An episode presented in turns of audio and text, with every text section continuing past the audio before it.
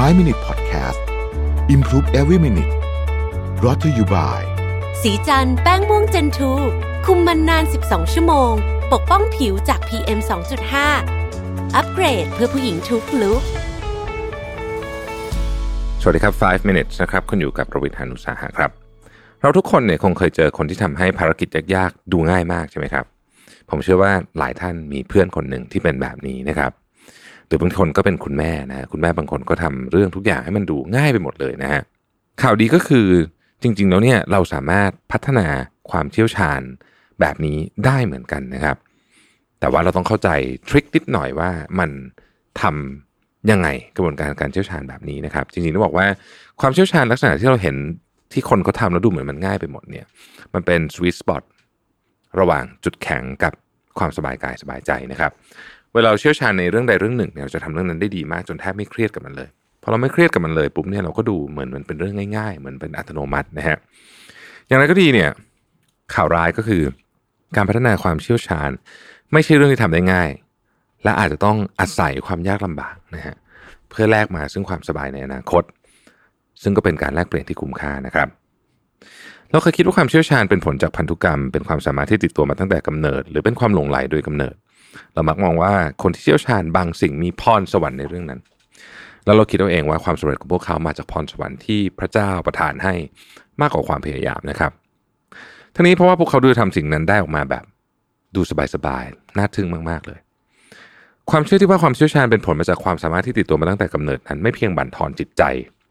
แต่ยังไม่ถูกต้องซะด้วยนะครับผลการศึกษาจำนวนมากเนี่ยชี้ให้เห็นว่าความเชี่ยวชาญเนี่ยไม่ได้เกิดขึ้นจากความสามารถโดยกำเนิด แต่ว่าเกิดขึ้นจากของสามอย่างนี้ครับหนึ่งคือความทรหด ซึ่งประกอบไปด้วยความบักบัน่นความหลงไหล และความตั้งใจฝึกฝนสองคือการพักผ่อนนะฮะการพักผ่อนก็สำคัญนะครับสามคำแนะนำที่ดีเยี่ยมนะฮะและคุณครูที่ดีเยี่ยม นี่เป็นส่วนผสม 3 อย่างของความเชี่ยวชาญนะครับแล้วมาดูอันแรกกันนะครับความทรหดนะฮะความทรหดมีบทบาทเวลาที่เราไม่ได้ทำสิ่งต่างๆ จากจุดที่เป็น sweet spot หรือเวลาที่เราทำไม่ได้ดีดังเดิมนะครับ นักกีฬาเก่งๆเนี่ยนะครับ ก็ไม่ได้ชนะตลอดนะฮะสิ่งที่พวกเขาทำพลาดจากวันที่เขาทำได้ดีนี่แหละ จะเป็นตัวบ่งชี้ว่าจะเกิดอะไรขึ้นต่อไป ความทรหดช่วยให้เราสามารถกลับมาหาจุด sweet spot ได้นะฮะเหมือนตีกอล์ฟนี่แหละที่ผมเคยเล่าเป็น episode แรกๆนะครับเรียนรู้จากข้อผิดพลาดและเติบโตขึ้น ดังนั้น มันจึงทำนายผลงานในระยะยาวได้ดีกว่า IQ หรือว่าความสามารถโดยกำเนิดหรือว่าพรสวรรค์นะครับ หนังสือเรื่อง Grit นะของ Angela Duckworth ซึ่งเป็นหนังสือที่ดังมากนี่นะครับ ก็พูดถึงเรื่องนี้นะครับ ความบักบัน่นความหลงไหลเป้าหมายในระยะยาวนะครับแทนที่จะมองว่าความสำเร็จเป็นเพียงผลพลอยได้ของ IQ สติปัญญาหรือว่าความสามารถโดยกำเนิดแองเจลาดักเวิร์ธมองว่าความสำเร็จเป็นผลลัพธ์โดยตรงของทักษะและความพยายามนะครับ ความสำเร็จเท่ากับทักษะคูณกับความพยายามนั่นเองนะครับเธออธิบายไว้ดังนี้ ระยะทางเป็นตัวที่ใช้เปรียบเทียบถึงความสำเร็จได้อย่างเหมาะสม เพราะที่สุดแล้วความสำเร็จคือการก้าวหน้าจากจุดเริ่มต้นนะ ยิ่งจุดหมายห่างไกลจุดเริ่มต้นมากเท่าไหร่ความสำเร็จก็ยิ่งน่าทึ่งมากขึ้นเท่านั้น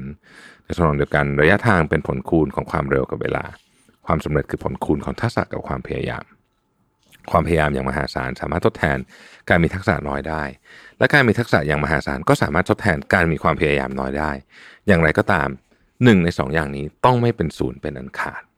ผลการค้นพบของนักวิจัยสาขาต่างๆ สอดคล้องกันอย่างน่าทึ่งและมันก็สนับสนุนทฤษฎีของดักเวิร์ธ นั่นคือความสามารถโดยกำเนิดแทบไม่มีผลต่อการพัฒนาการ จากระดับกลางๆไปสู่ความเชี่ยวชาญอย่างแท้จริงนะครับเลยนะฮะนี่จะฟังดูเหลือเชื่อนะครับ แต่ว่าเคแอนเดอร์เอริกสันนักจิตวิทยา และเจ้าของการศึกษาจำนวนมากในหัวข้อนี้ได้ชี้ให้เห็นว่า อันที่จริงแล้วแม้แต่ข้อได้เปรียบทางกายภาพส่วนใหญ่นะครับ เช่นนักกีฬามีหัวใจใหญ่กว่า มีเส้นใหญ่กล้ามเนื้อที่กระตุกเร็วกว่า หรือว่ามีข้อต่อที่ยืดหยุ่นกว่าคนอื่นนะครับ ก็เป็นผลมาจากความพยายามเช่นกัน แม้กระทั่ง ทักษะที่เหนือชั้นอย่างหูทิพย์ของนักดนตรีเขาฟังได้ยินเสียงที่แบบคมๆอะไรต่างๆนาเหล่านี้เนี่ยนะครับ ก็เป็นการฝึกฝนมากกว่าความสามารถโดยกำเนิดนะครับ ผู้เชี่ยวชาญไม่เพียงพยายามสร้างทักษะที่ถูกต้องจนนำไปสู่ความเชี่ยวชาญ แต่ยังมีแนวโน้มที่จะทำสามสิ่งคล้ายกันนั่นคือ 1. พวกเขาตั้งใจฝึกฝนตลอดเวลา 2. พวกเขามีแรงขับจากความหลงไหลและความสนใจอยู่ในตัวนะครับ และ 3. พวกเขาบากบั่นจนประสบความสำเร็จแม้เผชิญกับความยากลำบากในระหว่างทาง ผู้เชี่ยวชาญไม่ได้แค่ฝึกฝนบ่อย พวกเขาใช้เวลาชั่วโมงแล้วชั่วโมงแล้วเพื่อฝึกฝนอย่างจริงจัง นี่ไม่ใช่เพียงการเอานิ้วจิ้มเปียโนนะเพราะว่ามันสนุก หรือว่าการเล่นไวโอลินเพียงเพราะว่าเรารู้สึกว่ามันน่าสนใจดีนะครับ แต่ว่ามันคือการฝึกฝนบรรลุอย่างยาวนานอดทนนะครับ แล้วก็มีวินัยนะฮะนอกจากนี้ผู้เชี่ยวชาญยังฝึกฝนอย่างสม่ำเสมอ เป็นเวลานานพอสมควรเลยทีเดียวนะครับ